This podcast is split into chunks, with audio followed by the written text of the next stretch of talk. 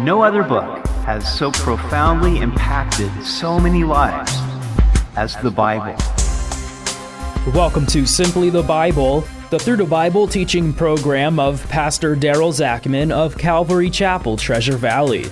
Today we see where Mordecai discovers a plot against King Xerxes. Haman is promoted, but when Mordecai refuses to bow to him, Haman plots to destroy the Jews. We hope you'll join us as Pastor Daryl continues in Esther chapter two on Simply the Bible. Yesterday, we saw that of all the young women that were brought to King Ahasuerus of Persia, Esther, who was Jewish, pleased him the most and was made queen. But she did not tell the king about her nationality. We continue in Esther chapter two, verse nineteen. When virgins were gathered together a second time, Mordecai sat within the king's gate. Now Esther had not revealed her family and her people, just as Mordecai had charged her. For Esther obeyed the command of Mordecai as when she was brought up by him. Since Esther was already made queen, then why were these virgins gathered a second time? Perhaps to send them home, or maybe because Ahasuerus was still adding to his harem.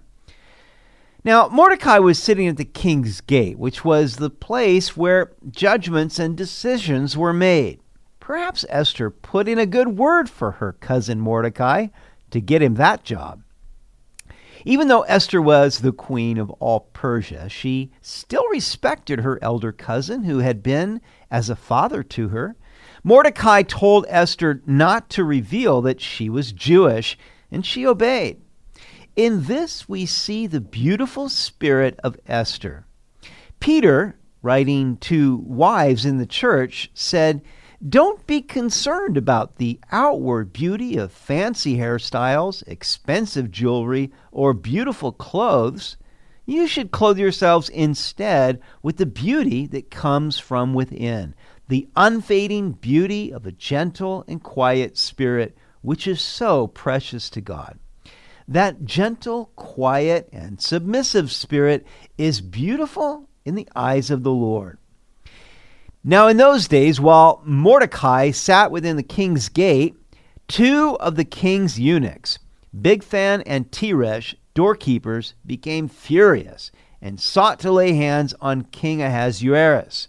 So the matter became known to Mordecai, who told Queen Esther, and Esther informed the king in Mordecai's name. And when an inquiry was made into the matter, it was confirmed, and both were hanged on a gallows. And it was written in the book of the Chronicles in the presence of the king. We don't know what inflamed the passion of these two eunuchs against the king, but whatever it was, they sought to assassinate him. Mordecai was in the right place at the right time and reported the plot to Esther, who in turn told the king. After investigating the matter, the king hung these two potential assassins on the gallows, which probably means that they were impaled. An entry was made in the king's records, and credit was given to Mordecai. Now, keep that detail in mind.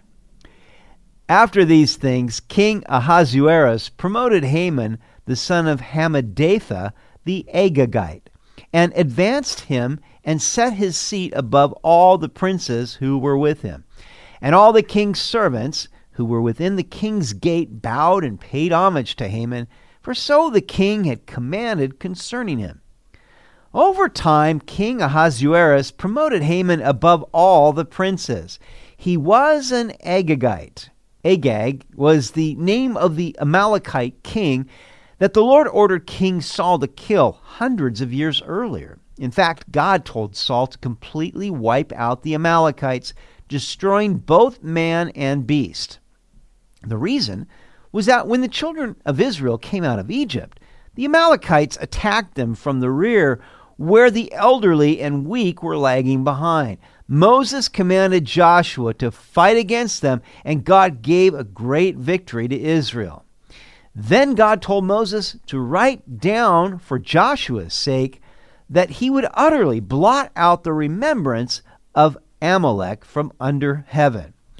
You must understand that Amalek in the scripture is a type or a symbol of the flesh, and the flesh will always war against the spirit and the spirit against the flesh. Later, when King Saul disobeyed the commandment of the Lord to wipe out Amalek, then God rejected him as king. Now, King Ahasuerus promoted Haman to be above all the princes so that all the king's servants bowed down to him. When the wicked are promoted, the people groan. But nothing happens outside of God's sovereignty, and God had other plans for Haman, as we shall see. But Mordecai would not bow or pay homage. And the king's servants who were within the king's gate said to Mordecai, "Why do you transgress the king's command?" Now it happened when they spoke to him daily, and he would not listen to them, that they told it to Haman, to see whether Mordecai's words would stand. For Mordecai had told them that he was a Jew. Now, why wouldn't Mordecai bow to Haman? Jews were not above paying respect to human rulers in this way. Joseph's brothers bowed down to Joseph, thinking that he was an Egyptian official. David bowed down to Saul, and others bowed down before David. So it must be that Mordecai knew that Haman was an enemy of the Lord. If we are truly God's people, then we must love what God loves and hate what God hates. Saul made the mistake of being too lenient on the Amalekites. Mordecai would not repeat the same mistake. This brings up the issue of civil disobedience. There is a time to disobey governmental authority when to submit to it would cause us to disobey God. We are reminded of what Peter and the other apostles said to the Jewish Sanhedrin when they commanded them not to speak in the name of Jesus. They said, "We ought to obey God rather than men." The king's servants questioned Mordecai, "Why do you transgress the king's commands?" But Mordecai wouldn't listen. Therefore, they reported it to Haman. When Haman saw that Mordecai did not bow or pay him homage, Haman was filled with wrath. But he disdained to lay hands on Mordecai alone, for they had told him of the people of Mordecai. Instead, Haman sought to destroy all the Jews who were throughout the whole kingdom of Ahasuerus, the people of Mordecai. Haman was a very proud man and a hothead. Because he felt disrespected by Mordecai, who was a Jew, then not only would he punish Mordecai, but he would wipe out all the Jews throughout the Persian Empire. This demonstrates how overreaching revenge can be. In the first month, which is the month of Nisan, in the twelfth year of King Ahasuerus, they cast Pur, that is the lot, before Haman to determine the day and the month, until it fell on the twelfth month, which is the month of Adar. Haman cast lots, or dice, to see when the favorable time would be to slaughter the Jews. Pur was another name for lot, from which the Jews would later name the memorial of this account, the Feast of Purim. It is easy to see God's hand of intervention. Haman sought the counsel of his gods, but the Lord allowed the time to be eleven months away. That would give the Jews time to prepare. Proverbs sixteen thirty-three says, "The lot is cast into the lap, but its every decision is from the Lord." Then Haman said to King Ahasuerus, "There is a certain people scattered and dispersed among the people in all the provinces of your kingdom. Their laws are different from all other peoples, and they do not keep the king's laws. Therefore, it is not fitting for the king to let them remain. If it pleases the king, let a decree be written that they be destroyed, and I will pay ten thousand talents of silver into the hands of those who do the work, to bring it into the king's treasuries." Haman made a very cunning case before the king to exterminate the Jews. This was genocide. But the king put such trust in Haman that he didn't even question it. The one statement Haman made that was true was that the Jewish laws were different. God gave his holy law to the Jews that was set apart from all the other laws of the nations. But other than Mordecai refusing to bow to Haman, there's no evidence that the Jews disobeyed the king's laws. Haman promised to put a very great amount of money into the king's treasury if he would issue the decree. So the king took his signet ring from his hand, gave it to Haman, the son of Hammedatha, the Agagite, the enemy of the Jews. And the king said to Haman, "The money and the people are given to you to do with them as seems good to you." So the king gave Haman his power of attorney, if you will, his signet ring to write whatever decree that he wanted, and also the money that would belong to the Jews. So he gave the Jews into his hands as well as their possessions. Then the king's scribes were called on the thirteenth day of the first month, and a decree was written according to all that Haman commanded, to the king's satraps, to the governors who were over each province, to the officials of all people, to every province according to its script, and to every people in their language. In the name of King Ahasuerus, it was written and sealed with the king's signet ring.